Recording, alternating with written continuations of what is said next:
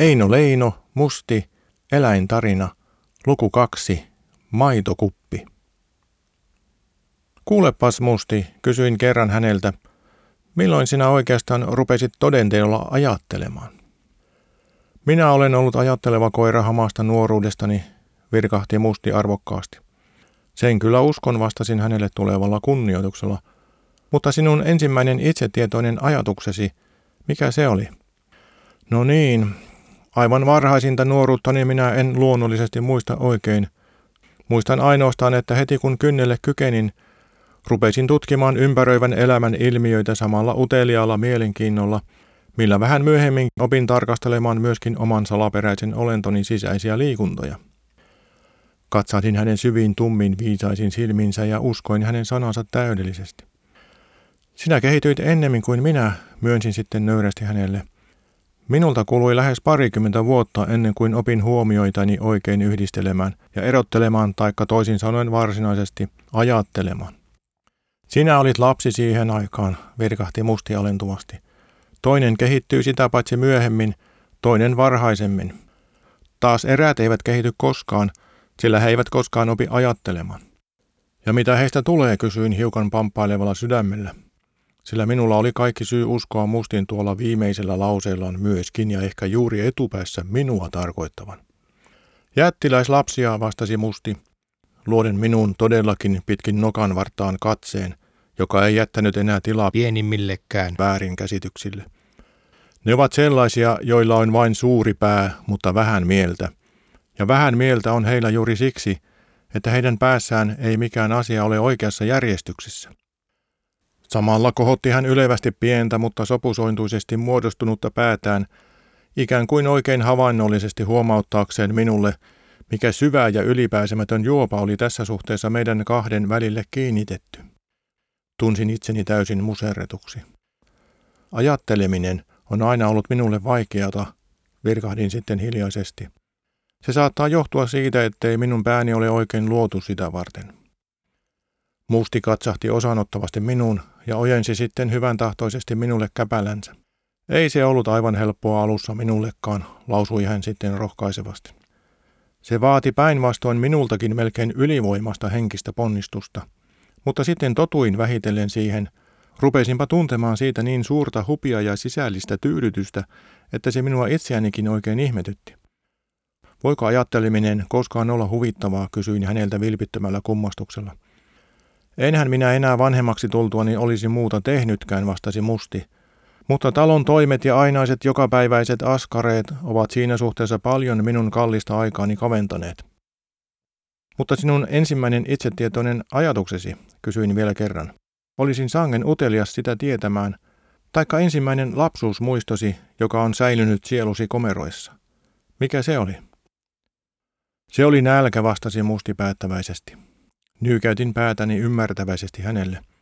Myöskin minulla oli joitakin samantapaisia muistoja, joskin myöhemmältä iältä.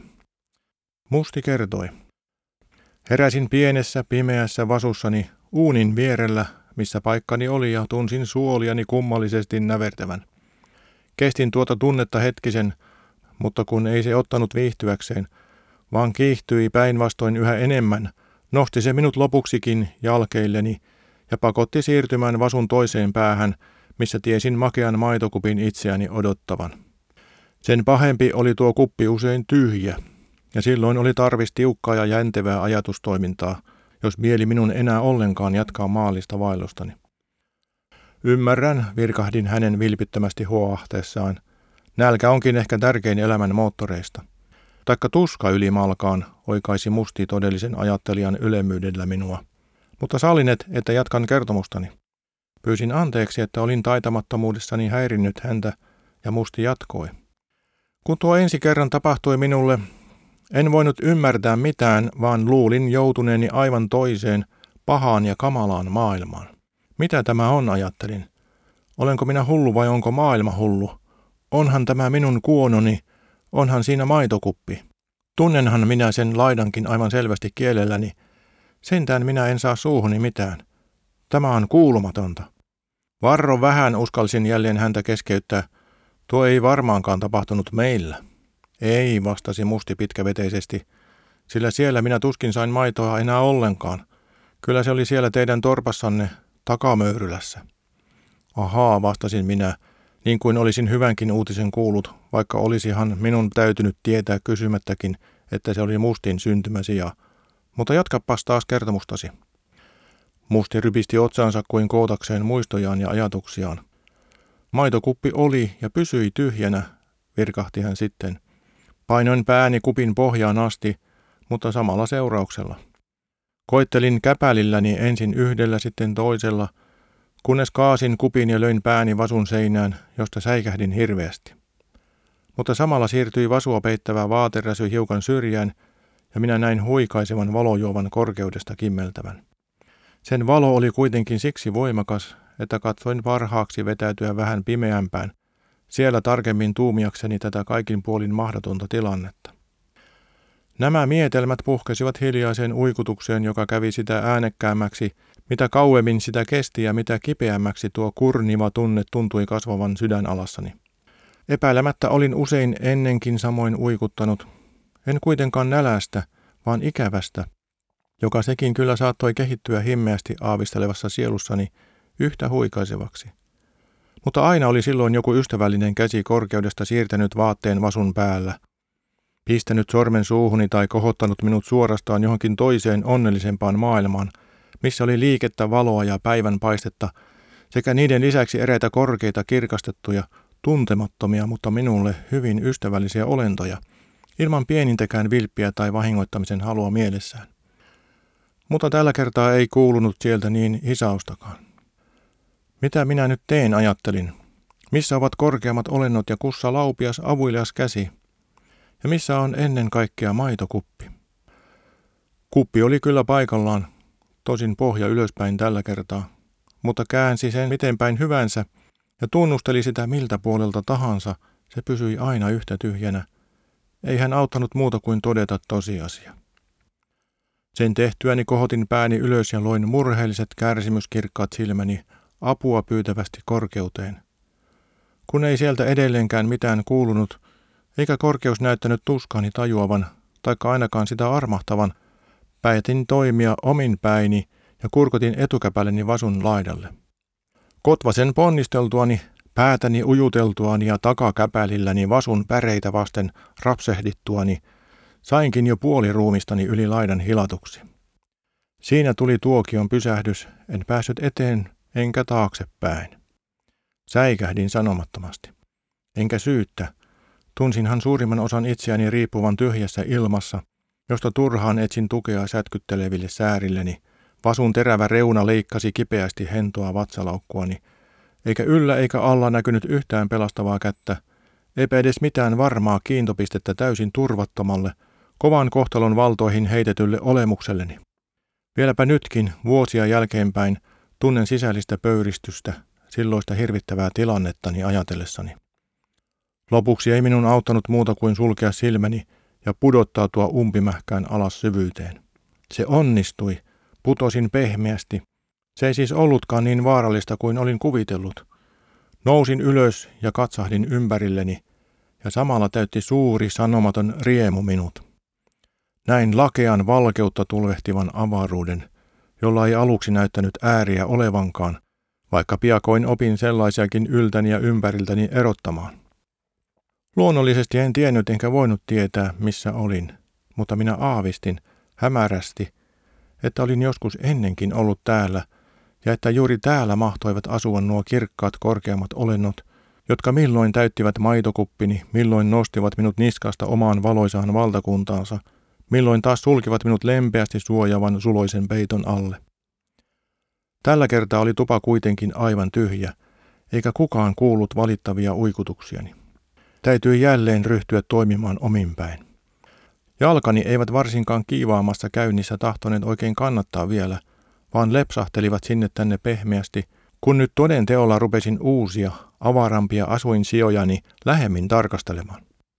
Tuota kyllin tehtyäni muistin taas nälkäni ja istahdin keskelle lattiaa katkerasti valittamaan. Voi minua poloista, huusin turhaan kohti korkeutta. Tässä minä nyt olen, minun on paha olla eikä kukaan tule minua auttamaan. Mahtaneeko kukaan tietää edes kuinka orpo ja onneton minä olen ja miten nälkä minun sisuksiani nävertelee? Kaikki korkeammat olennot ovat nähtävästi kuolleet tai muuanne muuttaneet ja unohtaneet minut ypö yksin aution maidottomaan maailmaan. Ei vastausta, ja niin aloitin minä valitusvirteni uudelleen. Samalla näin merkillisen luonnon ilmiön. Putosi punainen tulisoro uunin edessä törröttävän risuläjään. Seurasin hämmästyneenä sen kulkua ja lakkasin heti huutamasta. Pian alkoi sieltä kuulua pientä ritinää, joka kovin kiinnitti herkkää huomiokykyäni. Se kiihtyi äärimmilleen, kun äsken musta risurykelmä äkkiä punertui ja alkoi elävien olentojen tavoin oikoa jäseniään, liikkua ja äänähdellä. Tuopa vasta omituista ajattelin, keitähän nuo ovat, maksaisi ehkä vaivaa niihin lähemmin tutustua. Lähestyin uteliaalla mielenkiinnolla erästä tuollaista punertavaa, kurkottavaa käpälää, jopa nuolaisinkin sitä, osoittaakseni perin ystävällistä mielenlaatuani. Sitä minun ei olisi tullut tehdä. Huomasin heti, ettei tuo toinen pitänyt siitä. Se löi minua nimittäin kieleen niin kipeästi, että pakenin parkaisten loitomalle. Tuska ei silti eronnut minusta, se tuntui suorastaan istahtaneen kielelleni. Kukaan ei ollut koskaan tehnyt mitään niin pahaa minulle. Nälkä oli unohtunut kokonaan. Mutta minun oli pakko ruveta jälleen täyttä kurkua huutamaan. Kirpeä savu, joka aina pistävämpänä alkoi tunkeutua sieraimini, ei suinkaan ollut omiaan tätä uutta tuskaani lievittämään. Päinvastoin se herätti minussa aina syvempää ja tärisyttävämpää kauhun tunnetta. Äskeinen hätähuutoni oli ollut leikin tekoa tähän verrattuna. Huusin nyt todellakin sydämeni syvyydestä. Herra armahda meitä olisi ehkä joku ahdistettu, raskautettu ihmisrinta tulkinnut tuon huutoni omalle kielelleen. Tällä kertaa kuulivat korkeammat olennot rukoukseni. Ovi aukeni nimittäin ja sisälle astui torppari takamöyryllä itse, joka virkahti jo tuvan kynnyksellä Mustiko täällä niin kilju, että rantteelle asti kuuluu? Eivätkö olekin jättäneet lasta yksinään? Hänen äänensä oli muuten sangen römeä, mutta minun korviini kaikui se tällä kertaa suloiselta soitannolta taivaan korkeudesta. Samassa sattuivat hänen silmänsä leimuavaan risuläjään uunin edessä. Lempsatti huudahti hän hetäisesti. Tupahan täällä palaa. Sitä varten se tuo koira huusikin niin. Onneksi ei tuli ollut ehtinyt vielä liian laajalle levitä. Hän sai sen sammutetuksi märillä saappaillaan. Joutui siihen hätään eukkokin. Hänkin oli kuullut minun huutoni kaivolle, jonne hän oli vain hetkiseksi pistäytynyt nulikoita huuhtomaan. Kuullut ja koettanut tuokion ajan turhaan paaduttaa sydäntään, siinä kuitenkaan kauempaa onnistumatta. Ei ollut auttanut, hänen oli täytynyt lähteä. Eikä hän nyt voinut kylläkseen siunailla eikä kiitellä hyvää kaitselmusta – kun hän näki, mikä turmio ja hävitys oli sillä aikaa uhannut heidän rakasta yhteistä kotiaan. Jätätkin puut niin pitkälle takkaan, torui hänen miehensä häntä. Ilman mustia oltaisi nyt ehkä kaikki katottomina. Ka, eihän vahinko kellokaulassa tule, päivitteli Oukko. Mutta kyllä se oli totta, että hyvä Jumala itse käytti tällä kertaa mustia omana välikätenään. En minäkään olisi muuten vielä rantteelta lähtenyt, selitti Ukko. Mutta eihän tuota kärsinyt kuulla tuon poloisen ulinaa. Ajattelin ensin, että uliskoon mitä ulisee, mutta jolkahti sitten mieleen, että luojan luomahan se on järjetön luontokappalekin. Aivan kuin minunkin mieleeni, ehätti Eukko siihen yhtymän. Ajattelin ensin, että huutakoon mitä huutaa, eihän sillä siellä pirtissä mitään hätää ole.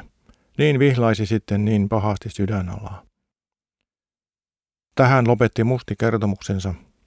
Hänen maitokuppinsa oli täytetty heti ja näin oli hänen ensimmäinen ajatuskokeensa päättynyt verrattain onnellisesti. Mutta hetken perästä kuulin hänen vielä murahtelevan itsekseen. Järjetön luontokappale. Niin kuin minulla ei olisi järkeä enempi kuin kymmenellä tuollaisella takamöyrylällä. En uskaltanut häiritä hänen mietteitään, sillä tiesin jo vanhasta kokemuksestani, ettei ollut hyvä joutua hänen kanssaan sanasatasille. Ei varsinkaan ihmisviisaudesta, sillä siitä oli hänellä omat järkähtämättömät mielipiteensä.